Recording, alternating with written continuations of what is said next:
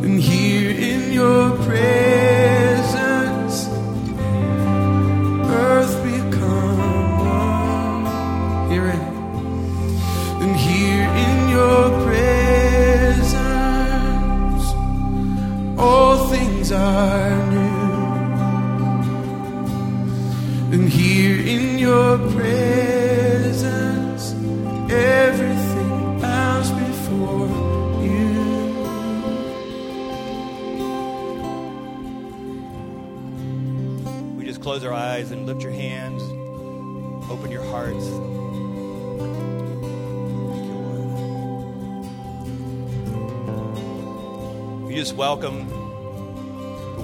Holy Spirit in our lives tonight.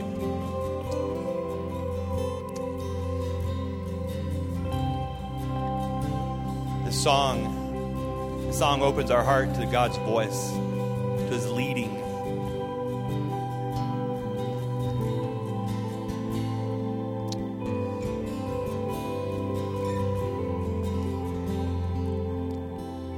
When I sing songs like this, I, here's the questions I ask Lord, what are you saying about my marriage? What is it about Pam that I need to see, my wife Pam? What is it going on in the hearts of my, my children right now? What's happening in my heart? It's in these moments the Lord speaks, He whispers, He leads. We shouldn't rush out of these moments. So just ask those questions Lord, what are you saying? If you're married, Lord, what are you saying about my wife? What is, what's going on in her heart that I need to see tonight? If you have children, what's going on in the, in the lives of your kids? God wants to speak that to us as men. God wants to show us what's happening in the hearts of our children. And then asking, Lord, what's happening in my heart? What's going on with me? What do I need to see about myself?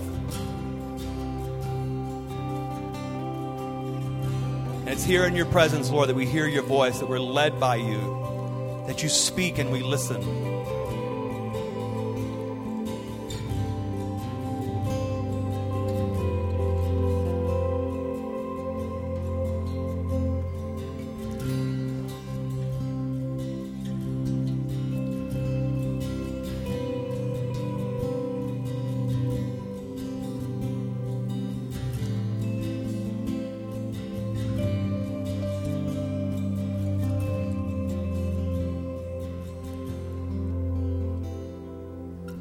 So many books and conferences and things you can go to to learn how to disciple people. Let me tell you what I do. This is if I disciple people, here's what I teach them. If you teach people to hear the voice of the Lord, you've made a disciple.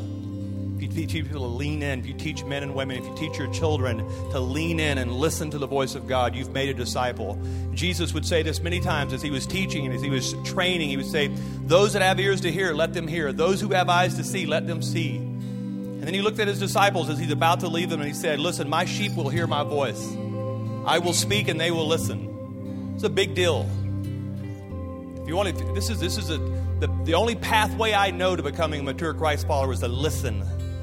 To listen for his voice, to be obedient to what you hear, to train yourself to hear God. It's the only pathway I know. You can read all the books, you can say all the right things, but unless we learn to listen and lean in, that's my prayer for the men of New Life. It's a prayer for my son Abram. He's here with me tonight. He's 14. He's becoming a young man. My prayer for him is that he hears the voice of the Lord, that he learns to listen and obey. Amen. Amen. It's good to be with you tonight. Good time to be with you. I want you to find some guys. You know, there's a lot of guys that have. By the way, there's uh, we got several calls that men from other churches were going to come. Anybody here? All non-new lifers, raise your hand. We're glad you're here tonight. By the way, glad welcome. Glad you're here. Yeah. Where's my new life men? Where's all my new life men? There we go. Love it. Good to have you tonight. I want you to find some guys. We're not going to rush out of this because I want you to really turn and find somebody you don't know. And this is not just the pastor giving a chance for the band to get off the stage. I really want you to find somebody that you don't know and introduce yourself, all right? Try to make a new friend, introduce yourself to somebody right now.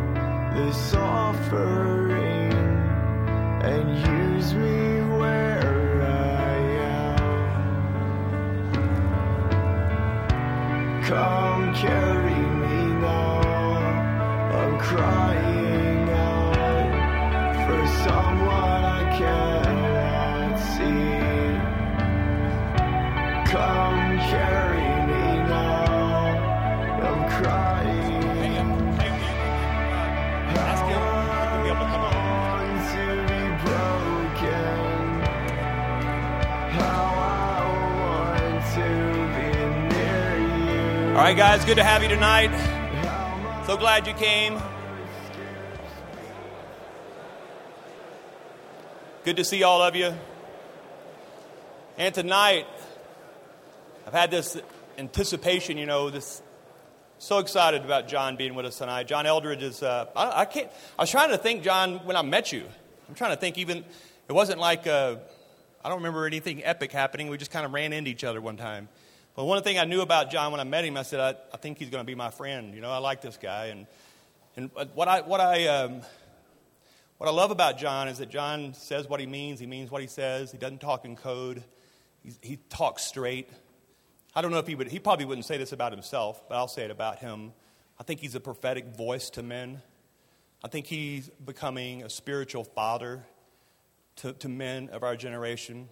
I, I, I love him. I respect him. Years ago, I, wrote, I think we all read Wild at Heart at some point in our life. And, you know, I grew up with guns and horses. I didn't know what all the fuss was about. You know, I thought, I thought everybody grew up like that with guns and horses. And, but I loved his book, you know, and appreciated him so much. He, um, he, he doesn't know this, but really sitting in his office for the last we not we don't meet a lot, but once in a while we'll get together, talk for some time, and it was in his office talking about sonship and what it meant to be a spiritual son. That this I just wrote this book called Sons and Daughters, and it, it was in his office that a lot of those chapters were written. I'd get home and the conversation that I'd had with John Eldredge has stirred up all this stuff inside of me that I think God was saying to me, and and he, he's been a huge influence on me, and a, a close friend, somebody that I could call and talk to, you know, and, and be transparent and honest with. And John's one of those guys that's a, he's a good listener and a, he's a wise, he's got wise counsel. And I just uh, so appreciate him being here tonight. I know, how many of you, by the way, have been in boot camp? How many of you gone to his boot camp? That, uh, I mean, it's a lot of you. Good. And um, I mean, I, have had, I have a close friend. I think he's probably watching tonight in Australia. He was, he, uh, he was working uh, in Australia right now, and he went to John's boot camp at a time in his life. He's a very close friend from Texas, and um, at a time in his life where he was at, a, I mean, a real pivotal point, a place where he could have went either way in a lot of areas. And it was the boot camp where he met with God, where God did something in his heart and changed him forever. And these boot camps were just powerful for men to go and be a part of. And I'm so thankful for John's influence, his wisdom, his voice. And I want you to give a huge welcome tonight to my friend, John Eldredge.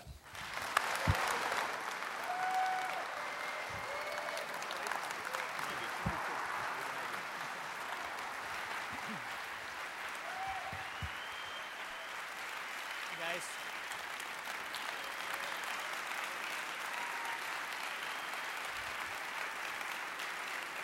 Right on.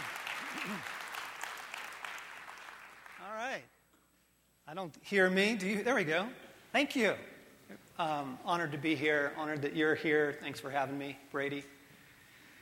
Um, there is a. Uh, I'm going to start with a passage from the life of David that I think is um, a treasure for the masculine journey. It takes place in 1 Samuel. And uh, you recall the story the army, you know, massive army has come out against Israel and they're going to get wrecked. And, um, and they send out Goliath and saying, Look, we'll, you know, we'll kind of cut you a deal. They used to do this, by the way. It was a very efficient way to handle war. You know, one guy dies, the whole country surrenders. And so they said, you know, send out your champion, we'll send out ours. And this, you know, enormous mercenary comes out, trained killer. And uh, David shows up and he says, I'll do it. You know what? 15 year old kid? It's like, send me. And uh, remember, Saul tries to talk him out of it.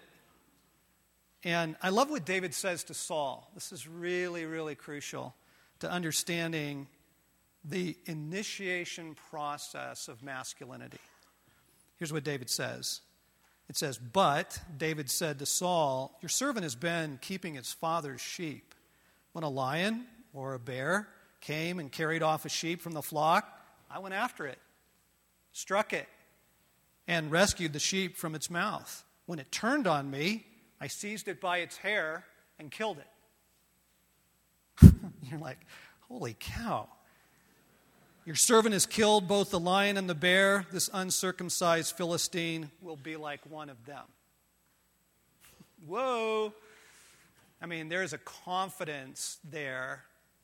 Um, there is a genuine strength, not faking it, it's not posing, right? I mean, he's the real deal. And he's describing something really beautiful and really crucial to our journey as men. Things have taken place in David's life out in the field, alone with God, that have enabled him to step powerfully into you know what he's facing now. And here's the deal guys. Here, here's the thing that really um, continually knocks us off balance. Life is always frontier. Have you noticed that? You get one thing figured out and then you move on from that. You're like you're like I was, I was a great dad for young boys. Pretty simple. Legos wrestling ice cream. You know, it's a home run, right? And, and then they become teenagers, and it's brand new. It's all frontier, right?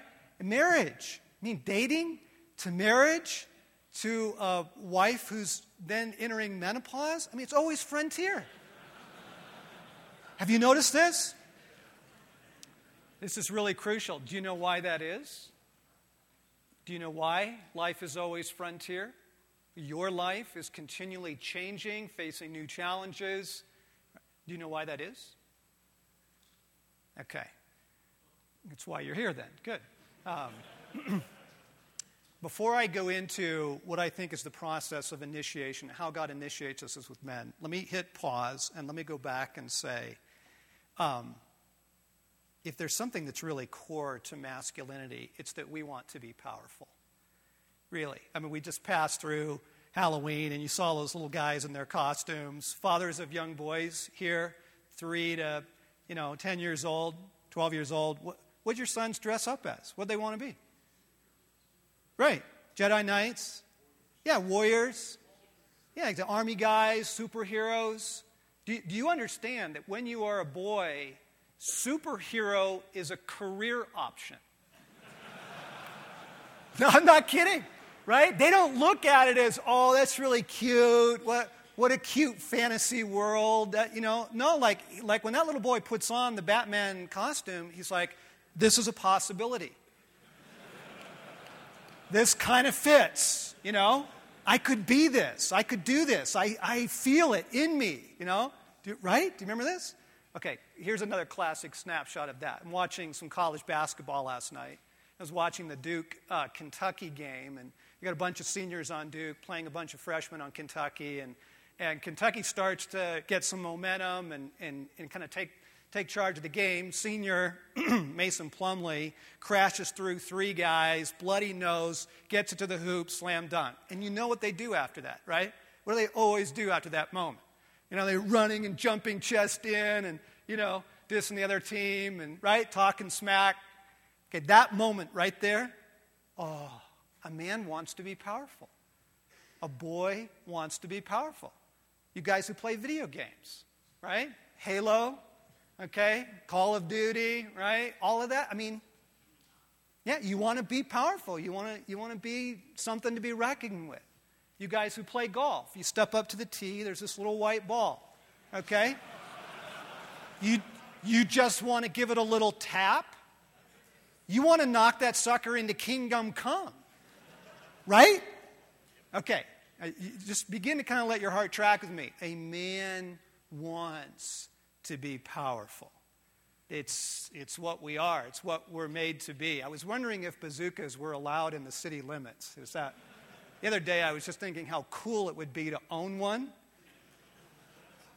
Right? Guys blowing stuff up. This is what it's all about, fellas. The fast cars, you know, making big money, all of that stuff, getting the, getting the bombshell gal. It's all about being powerful. Man wants to be powerful, and you are meant to be.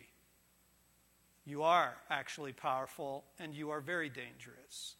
it's just that your enemy has tried for years to take you out and to take away that power and that strength. Because that little boy who's wearing that, you know, Spider Man outfit, I mean, he believes, right? He knows. He knows he is made for something epic, right? There's the heart of a heart of a warrior in him.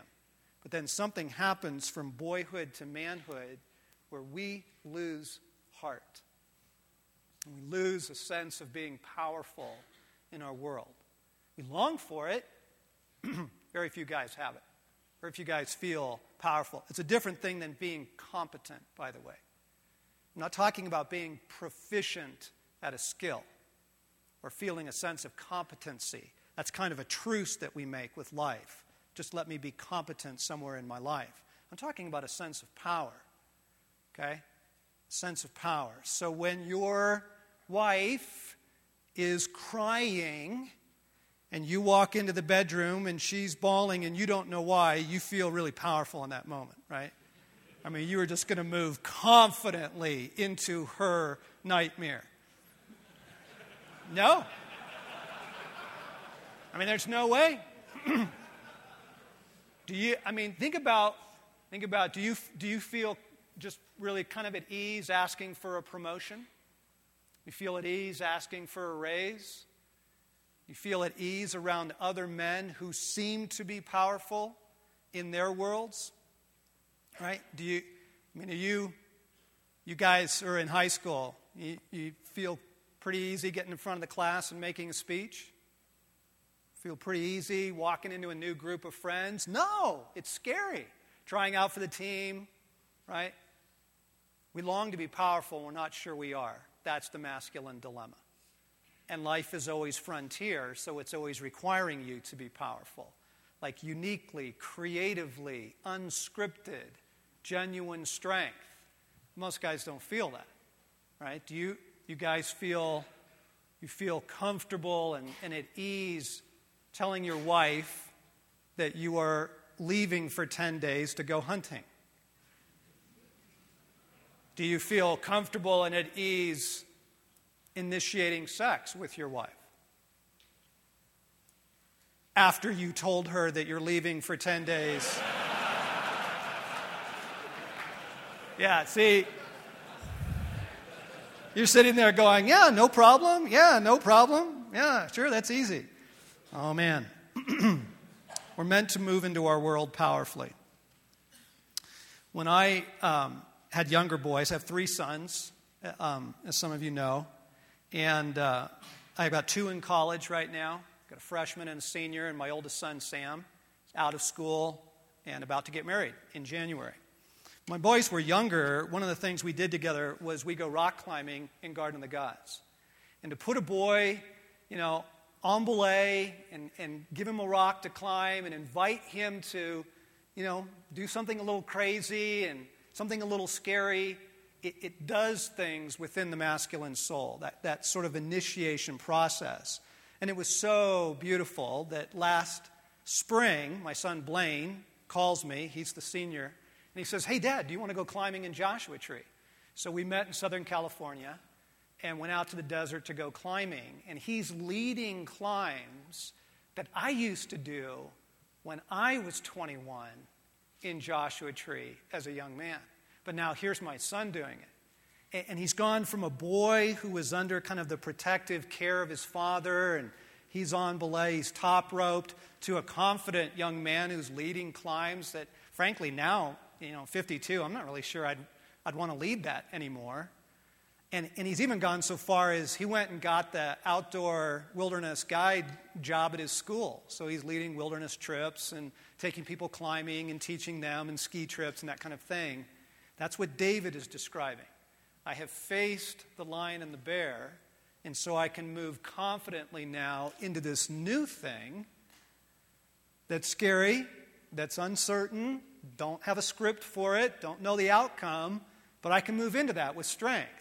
There's something that takes place in the soul of a man from, from boy to man that either strips that away or, or imbues it in us in a powerful way. One, one of the two things. And, and of course, the crucial ingredient is who is there to initiate you? Who is there to show you the way? My, um, my son Sam's actually getting married in January, and he's got a lot of questions about love. He's got a lot of questions about life and about career. So we've been writing each other back and forth. He's asking questions about what it means to marry this woman and make life work. And I wrote him something um, yesterday that I thought you might find helpful. Um, and here's what I said to Sam I said, um, Sam, I feel like a warning is in order, a weather report, maybe like a six month forecast on new marriage. There's something I've seen happen so many times in a young marriage. It feels like it might be, if not a rule, at least a principle. Most young brides get messy after marrying. In a young marriage, it feels like at some point they kind of fall apart. and here's what's going on most women fear they won't be chosen. That's a woman's worst fear, by the way, guys, that she won't be chosen. This is huge for understanding women. A woman's worst fear is abandonment. So, in order to make sure they are chosen, most single women do everything they can to come across as put together and doing fine and independent and strong and sexy, right? Put your best foot forward. This includes pushing all of their internal issues down and out of sight. Okay? Some of you are sitting here going, Oh my God, you are describing my marriage. Okay? They hide their brokenness. Totally understandable. But then, once she is chosen, once she is safe and loved, and the young hero has said, I do, something inside her goes, Wow, I've been chosen. I, am actually loved. I don't have to keep it together all the time anymore. I'm okay. And so the internal issues she's been pushing down come to the surface. It usually surprises her. It always surprises the young man. All right? So, as a father going on, here's what I said to Samuel it's actually a compliment. Really. It means she feels safe enough now not to live in fear of not being chosen. She feels love. It's actually a recognition of your strength. But here's the deal the reason I'm offering a heads up is this she is not the report card on you. Okay? This, this is where most young guys get taken out. Her stuff comes out, she gets messy or kind of falls apart, and suddenly you feel like a total failure at this. This is so common. So listen to me, pal. She is not the report card on you. The crucial thing for you to know is that a young man can't be looking to his wife for the report card on his life. Okay? That's not where your validation comes from. Now, I share that for two reasons. One, because there's a lot of you that need to hear that, but more to illustrate what would it be like to have a father who is showing you the way through the frontiers of life that you're passing through almost constantly. I mean, don't you long for that? Don't you wish you had that? It would be phenomenal. And, and, what I'm not doing is kind of saying, hey, look at me, what a great father. There's a lot of places I failed as a father. What I'm saying is that there is a longing in us for someone to show us how to navigate the frontiers that we're constantly facing, to move us from an uncertain boy who's excited about things to a confident man who can handle his world. That's what we need. That's what we're designed for. We want to be powerful, we want to be dangerous. Most of us don't feel so. Now, the promise of the scripture, God says to us, I will be a father to you, and you will be my sons. And to be honest, my reaction to that for years was, eh, no thanks. I'm okay. I'm a Christian. I mean, I'm good. Believe in heaven, love Jesus, not really interested in this father thing. Thank you. I'm okay, doing all right. and part of that has to do with my experience of father and my dad kind of flying the whole family thing into the side of a wall and his alcoholism pretty much destroying our whole family experience. I wasn't interested in fathering, didn't want it, wasn't looking for it, except I kept hitting these frontiers in my life, like I get married and find out my wife has an eating disorder. That's what she was hiding in order to be chosen and not to, you know, be rejected. And then this thing comes out in our marriage, and I'm like, oh, I did not sign up for this. Like, whoa, whoa, whoa. And then, you know, career things and all of that, and trying to make men thing work in church and find friends. And then I began to realize, whoa, whoa, this, this offer of someone who can actually father you through your life, it's the secret of Jesus' life actually. Now, hang on, hang on. Before we can appreciate Jesus as any kind of role model, any kind of help, there's two things you have to know about Jesus. Okay? One is um, Hebrews says that he shared in our humanity. Jesus was actually human, he was real. Now, I know he's also God, and how he pulled that off, I don't understand. But the deal is, on earth, he chose not to be. Okay? He emptied himself, Philippians says. He was, he was really a man, really. Okay? When in that famous story of, of John chapter uh, 4, when he meets the woman at the well, it says, Jesus, tired as he was from his journey, he sat down by the well. Did you know that Jesus got tired? Got tired. Okay? He was thirsty. He was actually physically thirsty. Not just on the cross, but there at the well, the woman comes up and he says, Could, could I have a drink, please? It's, it's, it's absolutely amazing. After the temptation in the wilderness, 40 days of fasting, right? It says he was hungry. Did, did you know this? Jesus was not faking it because he becomes absolutely irrelevant to us other than this kind of vague savior thing when we, when we look at Jesus as yeah, well, he's kind of the exception, right? He wasn't really a man. And he's kind of blowing through life, right? Oh, no. Jesus chose to live life as you have to live it in order to show you how to do it. Okay? And all of his examples would be utterly worthless to us if he wasn't real. He was human. Jesus' humanity is, I mean, remember the story of, of Gethsemane? It, says that he was sweating like great drops of blood. He wasn't sweating blood, he was sweating like great drops of blood. Okay, he is, it said that he was in anguish. That, that doesn't sound like somebody just coasting through life. Okay? Jesus is real. He's really a man. This will be crucial for you. And, and, the other thing you have to understand in order for Jesus to be any sort of help, guide, model for us it, is that Jesus was an immensely strong man. These, these pictures of Jesus always in the white robe, right? With curly hair that's kind of oily, you know, sort of wimpy Jesus, speaking in a soft voice, right? Verily, verily, I saith unto you, right? All those pictures of Jesus, right? Gentle Jesus, meek and mild. He's always got like sheep around him, you know, or children in his arms, right? I mean, Jesus, the first metrosexual, you know? really? Really? Is that what you actually meet when you meet Jesus of Nazareth? What about the story in, in John about the clearing of the temple? Jesus makes a weapon.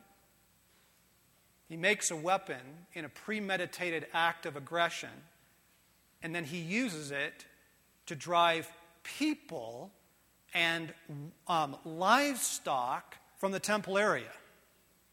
I mean, whoa. That, I mean, can you imagine trying to do that? Imagine just rushing into this room right now and you've made yourself some, you know, whip with, you know, some cords or something and you come rushing through and try and clear the building. Like, go for it, Tiger, you know? Fat chance ain't to happen. Can you imagine the power that it took to clear the building? Holy cow. Okay, what about stopping the storm? He's cashed out in the boat. Disciples are freaking. They wake him up. They say, Jesus, like, we're drowning. Don't you even care? And Jesus turns around. It's almost like, oh, you know, he kind of looks around. He's like, stop it. And it does. And then they land, and he meets Legion. right? The guy who's foaming at the mouth, he's literally so demon possessed, he has superhuman strength, he breaks his chains. And so he's living out in the tombs. This guy comes rushing at you. How are you going to handle that? right? I mean, major shrinkage. You just think of the moment there. right? And Jesus, Jesus, who's not relying on some kind of, you know, secret little magic show that he's doing, Jesus, as a man, handles those situations. He's constantly picking a fight with the Pharisees, right? He calls them sons of hell. Hey, you sons of hell. You shut the kingdom in men's faces. When you find a convert, you make him twice as fit for hell as you are. That's in the Bible, okay? In red ink. So, those two things will help you immensely begin to understand why he can be a role model, how he can help us, because there was a secret to his life. The secret to Jesus' life takes place, well, at least you see a verbal demonstration of it, right after his baptism. You remember what happens? Jesus is baptized in um, the Jordan by John, his cousin, comes up out of the water, and God kind of breaks protocol. There's only a few times that God the Father does this in the Bible where he actually speaks like this, where everyone can hear. Now, he speaks all the time in our hearts, as Brady was saying, and learning to hear his voice is really crucial for navigating this frontier. But this is one of the times where he just does it, and I think he's so excited he can't help himself. He's literally like leaps to his feet, and, and, and here's Jesus. And remember what he says? There's two things that he says that are the secret to Jesus' life. He says, You you I adore. I love you. I love you. And he says to him, And you are amazing. I love you, and you're amazing. That is what every boy has been trying to hear from his father all the days of his life until you are 92 those are the things that the masculine soul desperately craves love and validation. This is what we need. This is what we need, you know, to move from, you know, a little guy on belay, you know, learning how to kind of climb some boulders to strong young man leading the wilderness program at his college. Right? The, the, this is what David in the field learns in order to be David versus Goliath. Okay? This, this is core to the masculine journey. This is absolutely non negotiable. This isn't an option. I love you and you're amazing. In other words, this is my beloved son. In him I am well pleased. Okay, get the kind of the religious language off of it. He is saying, Jesus, you have my heart. I adore you, and I am so proud of you. You have what it takes. That's it. That's it. If a man gets that in his journey, he's good to go. He's good to go. He can walk confidently into that bedroom with his crying wife and he can say, Sweetheart, what's wrong? And when she says, It's us, he stays in the room.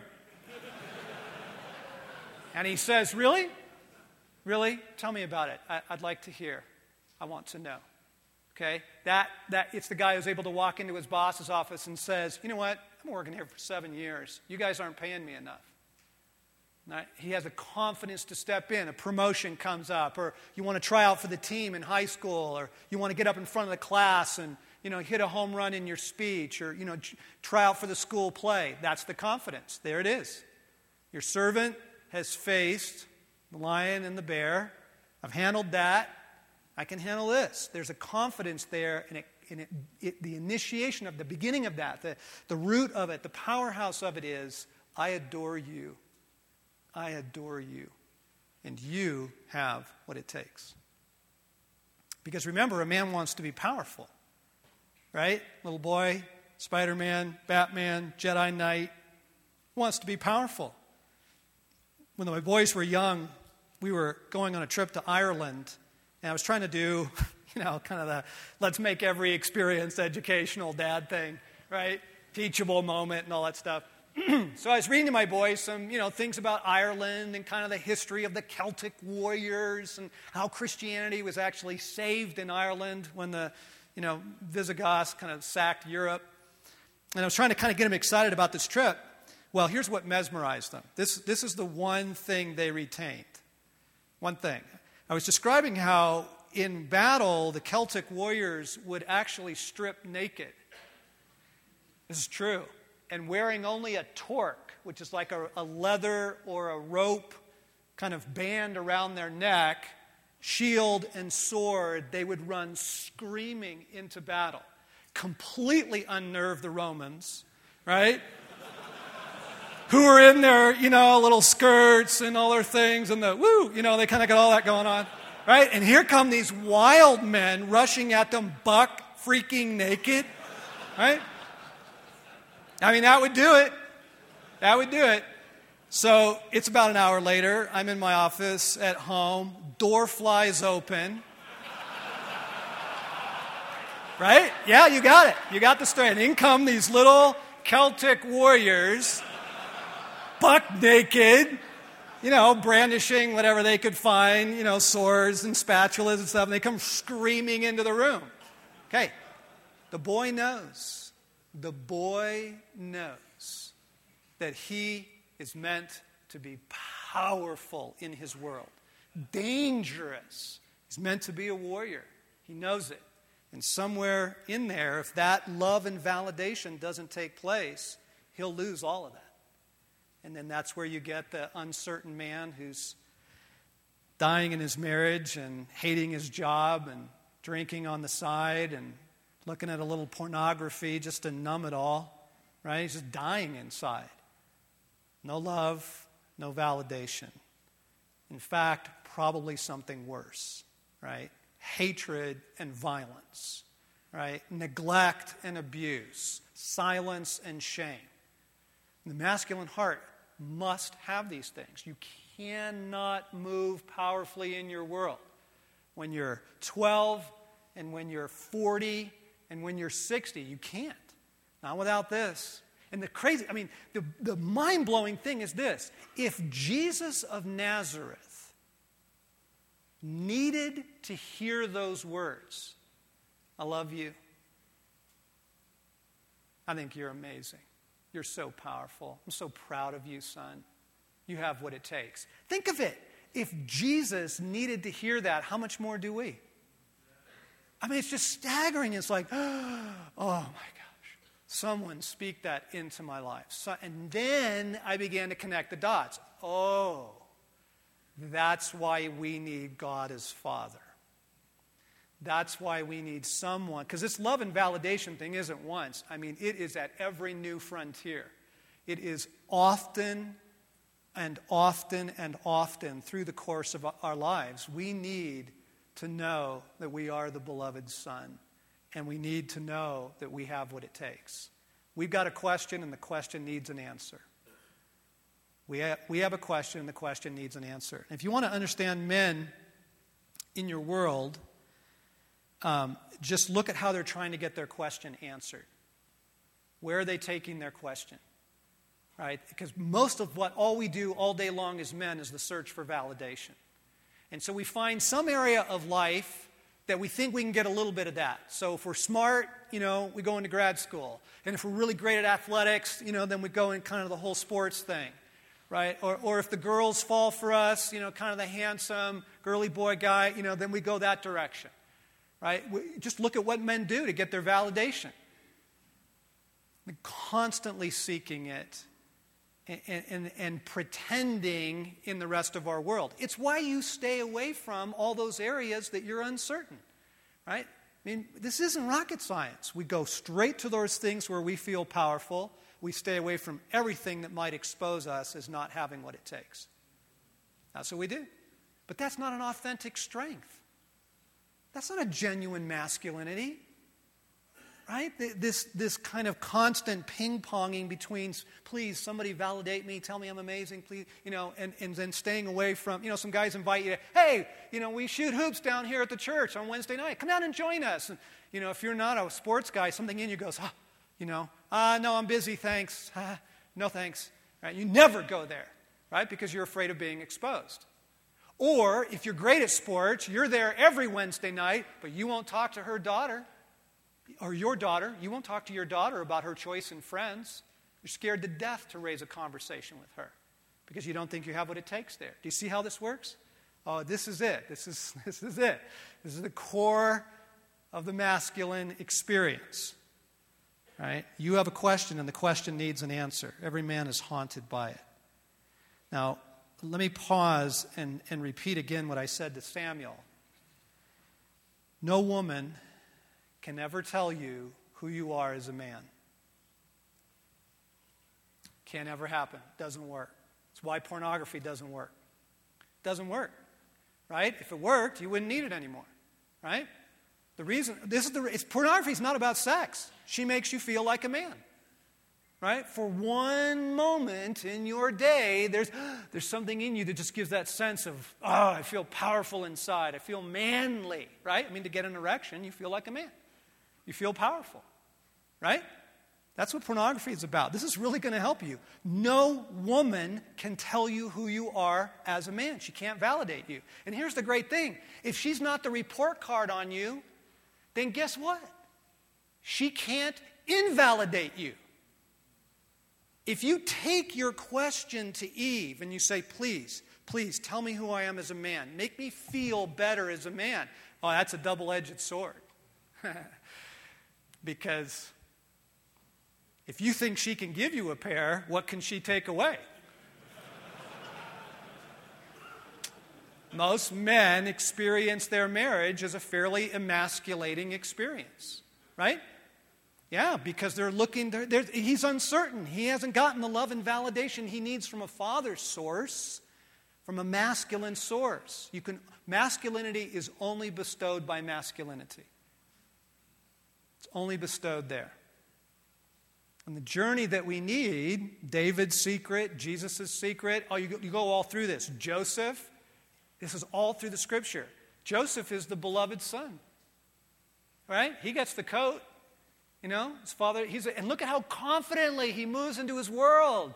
He knows he's loved and he knows he has what it takes. He's a little naive, right, at first. Right? Hey, I saw you guys bowing to me in this dream of mine, you know? Like,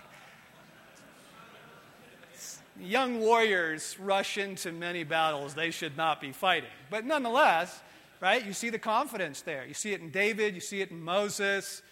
Right? It's just absolutely beautiful. You see it in the life of Jesus. You have a question, the question haunts everything you do. The question is Do I have what it takes? And what you need is the experience of a father figure, a father voice, a father love coming to you and saying, You do. You do. I see you. I know you. I adore you. And you are amazing. You can handle this. You can handle this. One of the things that we would do, kind of in our fellowship of men, is we initiate our sons into masculinity. When they're 13, they get a shotgun. And the moms kind of freak out over that, you know? But the point is, what we're saying to them is, you can handle this. You're dangerous now.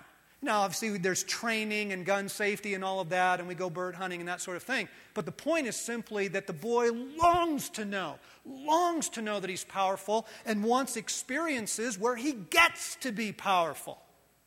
Right? And the father is supposed to initiate him through a thousand experiences, a thousand times over, where the boy begins to discover wow, wow, I do. I do. So that when Goliath comes along, whatever Goliath looks like, whether it's cancer, right? Or your wife having an affair on you, or your daughter turning up pregnant, your son, right? Smoking dope. Whatever that Goliath is, there's something in you that goes, I can handle this. I am taking this thing down. Right? That warrior rises up in you in a genuine strength. And you go, I'm not backing down from this. No way. You're meant to be warriors. We are in a fellowship of warriors. You are meant to be dangerous. Right? All those boys and running around with their, you know, lightsabers. It's not play. It is rehearsal. I, I swear to you, right? They are practicing for the real battles that are going to come. And oh, baby, do they come. Okay, so I love you, and I think you're amazing. You are loved, and you have what it takes. First, before you can begin to experience the power of that, you actually have to stop and you say, What do I believe? How has that question been answered in my life? Beginning with what was your experience with your father? Did you know that your father adored you? And did he tell you you have what it takes? Because you have an answer. You, you know, if, if you're already, if you're 10, you have an answer to this question. You know, if you're 47, believe me, you've been living with that answer for a long time. How is your question answered? Because as you begin to put some words to that and name that, you'll discover why you are the man you are today. How you experienced love and validation has shaped you, and we call it our personality, but it's shaped you into the man you are today. Okay? So, you know, guys who say, I just, um, you know, I, st- I don't really want to speak up in the meeting, I don't really have anything to say. What actually took place was back at home when he was six and he tried to find his voice and say things, his father shamed him for it. You're so stupid. Can't believe the things that come out of your mouth. Or, or it's a lot worse than that. I mean, I'm obviously editing myself for a, a church audience, but he did, he did not get love and he did not get validation. So now he's a hesitant man. Has nothing to do with his personality. He wasn't born hesitant, he was born to be powerful. But what happened was no love, no validation, and probably something worse. Right? So you just look back and you think, how was that answered? How has my question been answered? Because it's shaping me today. It's shaping me into the man I am today. What is the answer that you're living with, and where did it come from? That is a really crucial thing for you to think through as a man. What do you believe about yourself as a man? What, what do you believe? Do you have what it takes? Are you deeply loved? Are you the beloved son? Do you expect good things? Right? Because the beloved son expects good things. He thinks good is coming to him. Because all through his childhood, he was just blessed on and loved on and good stuff. Ice cream sandwiches, right? And rise with dad and wrestling matches and Christmas and birthdays, you know? And he got to be the Jedi Knight. And he got to have the lightsaber that lights up, right? He knows he's the beloved son. So when he gets older, he can look to God and go, I, I expect your love. I expect your blessing. Not in an entitled way. He just, he just, he's good. He knows he's loved. Right? And he knows he has what it takes. He can move confidently into these frontiers that are just, you know, coming at us like waves. They just continue to come at us. Just one thing after another. He can move into that. what I want to say is that first you have to you have to take a pretty honest assessment of how is that answered for me really truly how is that answered for me do i feel powerful do i feel dangerous do i feel like a warrior who's able to handle life and if not what do i believe and, and here's, a quick, here's a quick thing what do you say to yourself when you blow it?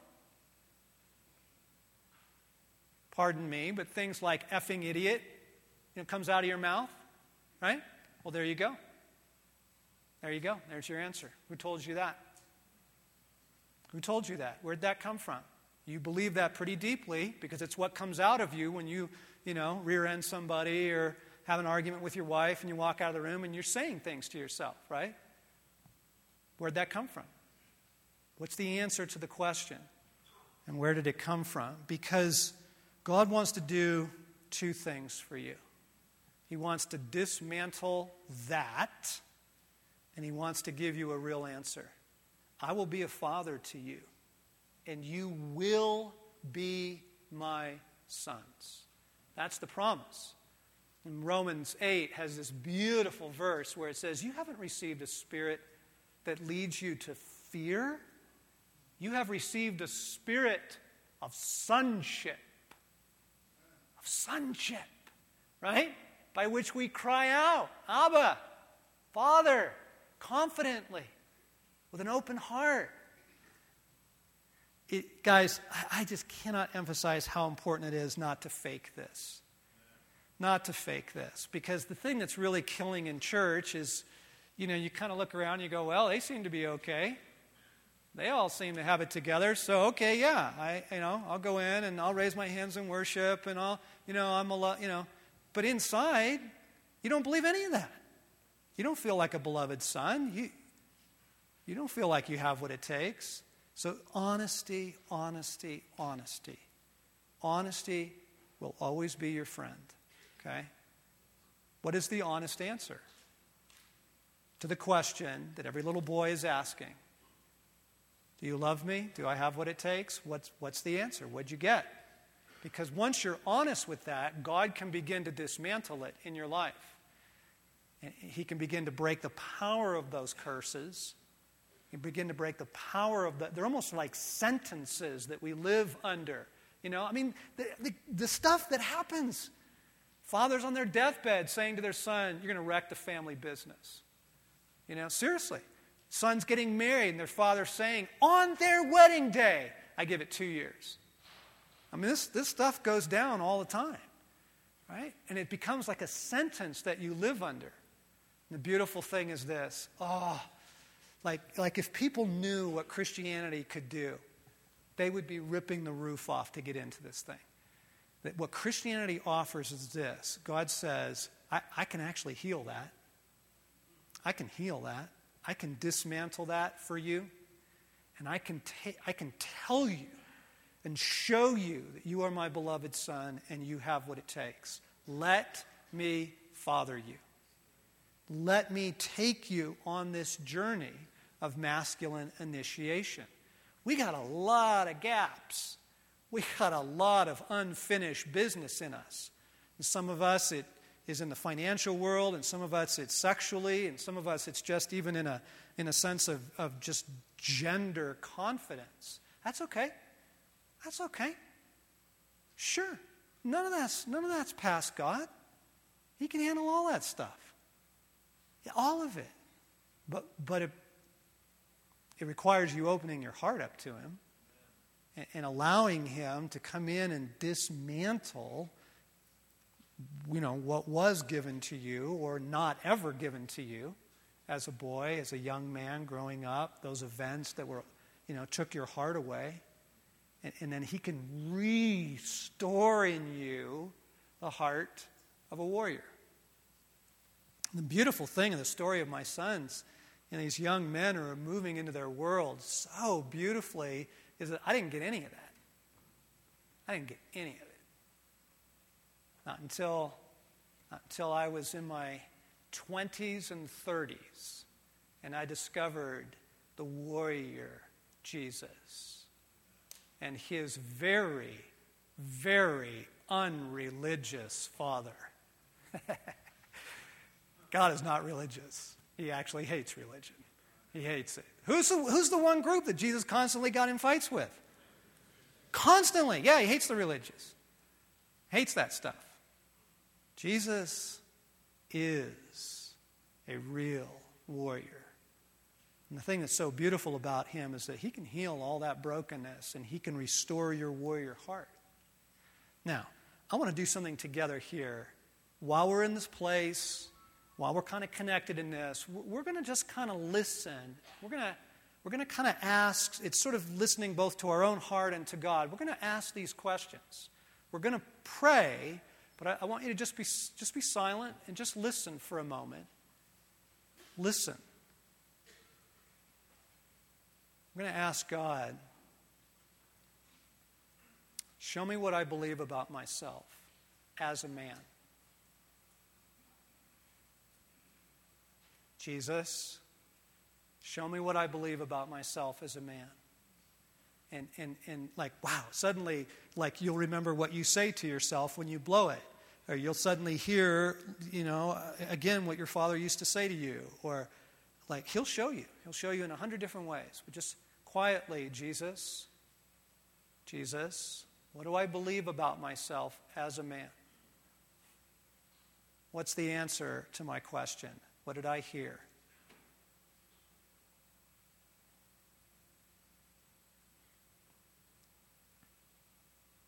Jesus, we invite you to speak to us. Pray that you would take away the unbelief. Pray the way that you would take away the fog. Pray that you would take away the, the scales from our eyes and open our ears and help us to hear your love and help us to hear your voice right now. Uh, show each of us, Jesus, um, what was the answer to my question? What do I believe about myself as a man? Do I believe I'm loved? And do I believe that I have what it takes?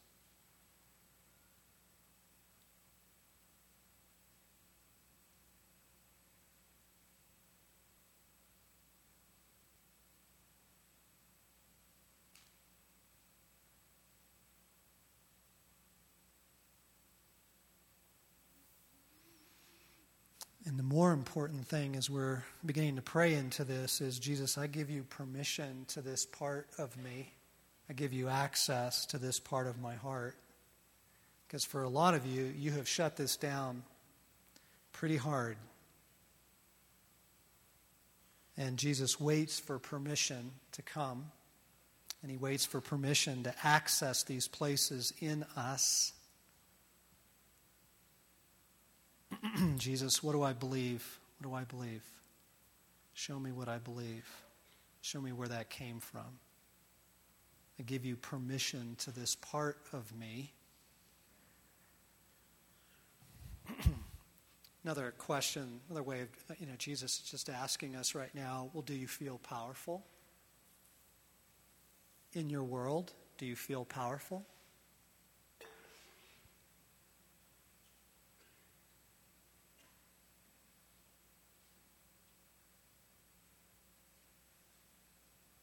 And we invite you there, Jesus. We invite you right there into the doubts, into the confusion, into the pain, into the uncertainty. We invite you right here, right here. We need a father.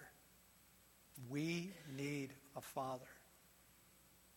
And we need love and we need validation, and we ask you to come right here. So, Jesus, what do I believe? Show me what I actually really believe.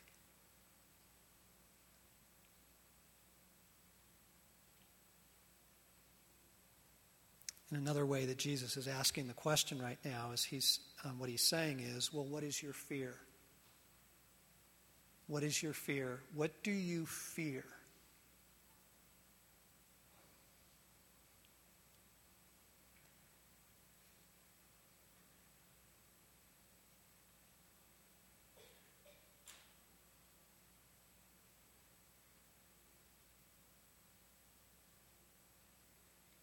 Because a lot of times what your fear will do is it kind of leads you in through the through the side door into oh right well uh, there you go. I, my fears are showing me what i actually believe about myself. And, I, and jesus says invite me there. Invite me there. Invite me into your fear invite me into the shame, into your doubt. And we do invite you there, Jesus. We invite you right into these places. Show me what I believe about myself as a man. And then the beautiful thing of Christianity is, is you say, Jesus, I ask you to begin to dismantle all that the enemy has done to take me out. I ask you to dismantle the things that were spoken over me. I ask you to come into the neglect. Maybe it was just silence. It's not that you got a violent answer to your question, you just got no answer. You come in, Jesus. I, Jesus just promises, I can dismantle this. I can heal you. I really can. I can heal this. Do I have your permission? Do I have your permission to heal this?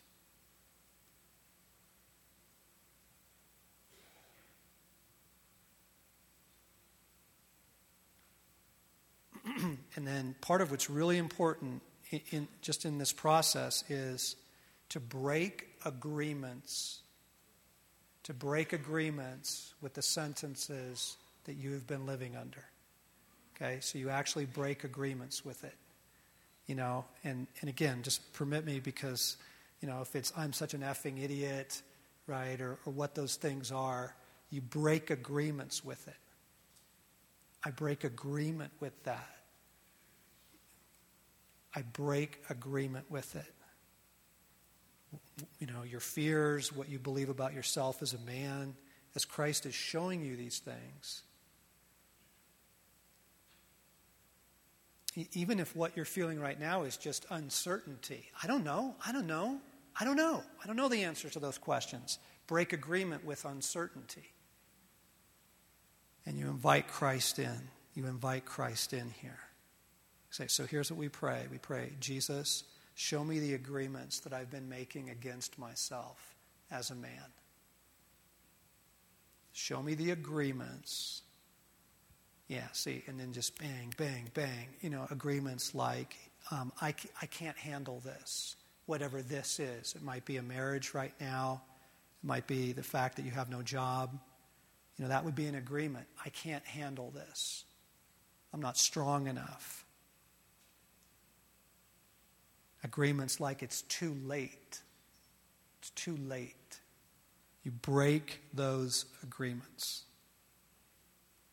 So, Jesus, show me the agreements that I have been making against myself as a man. And, and for some of you, man, these are lifelong. These are lifelong agreements. Show me these, Jesus. And as He shows you them, you break them. I renounce this agreement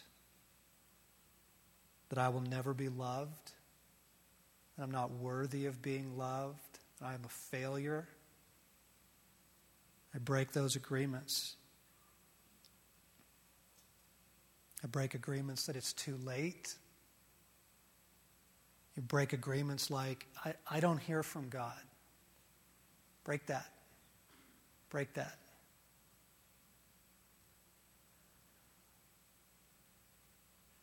Or even the agreement that goes like this I don't want a father. That comes out of a deep, wounded place in you. But that is, that is a really painful agreement. You don't want to live in isolation. And break the agreement that I don't want a father. You break these agreements. And we invite the love of Jesus here. We invite the love of the Father here. Because our core need is Father, show me your love. I need your love. I need to know that I am the Son you love. I need to know that. I need your love. I need your healing. And, and I need to know what you think of me as a man. To, to ask God what he thinks of you as a man. Now, let me tell you something Romans 8 1. There is no condemnation for those who are in Christ Jesus. The voice of the Father will never be condemning. Okay? So if you hear the repetition of what your father said, that's not God. That's not God. He says, You are, you are my son. I love you. You're mine. You belong to me. Let me father you. Let me father you. Drop your guard.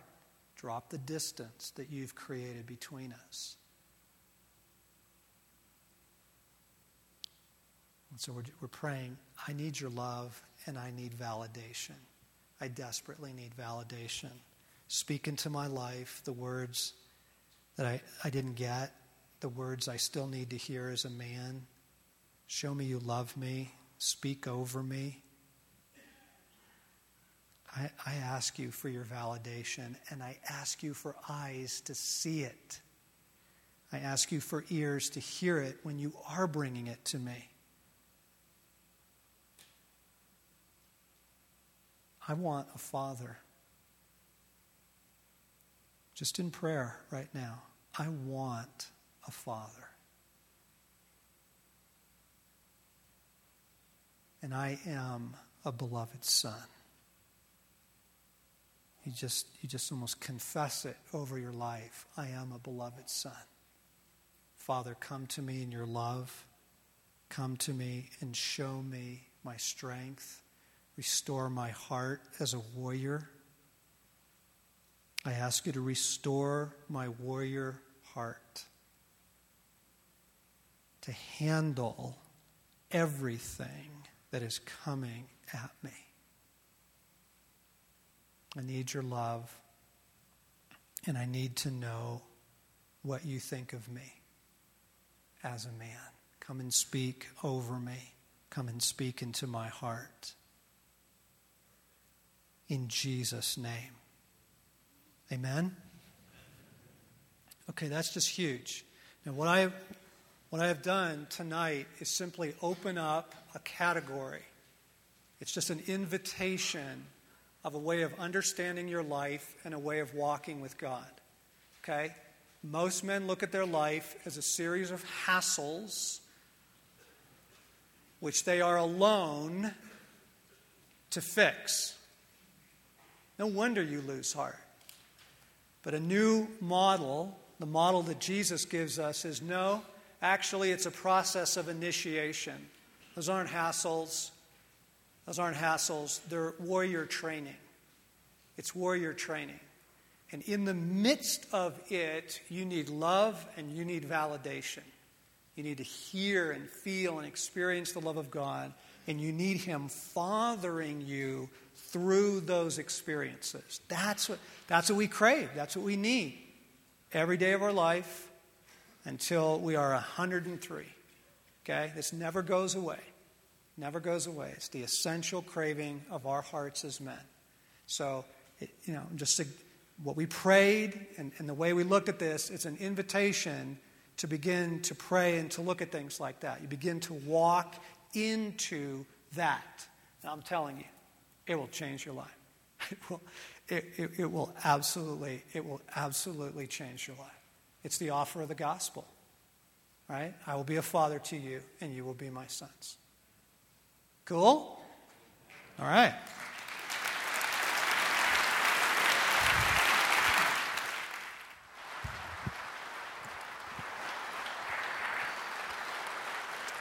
Let's all go ahead and stand. I'd like to invite spontaneously here, we're going to have a ministry time. And so if you're a small group leader or a pastor here at New Life or one of the churches that's represented, I'd like to invite you, just go ahead, come on down right now and turn and face all the other men. And we're going to give men an opportunity, if they would like to receive more prayer, to just be able to take a moment and have uh, some of you guys pray with them. So let's just take a moment real quickly. And if you would, would you stretch out your hands? And we've, I really enjoyed that prayer time that John led us in individually, let's take a moment and just corporately respond to God, and, and then we'll let you go.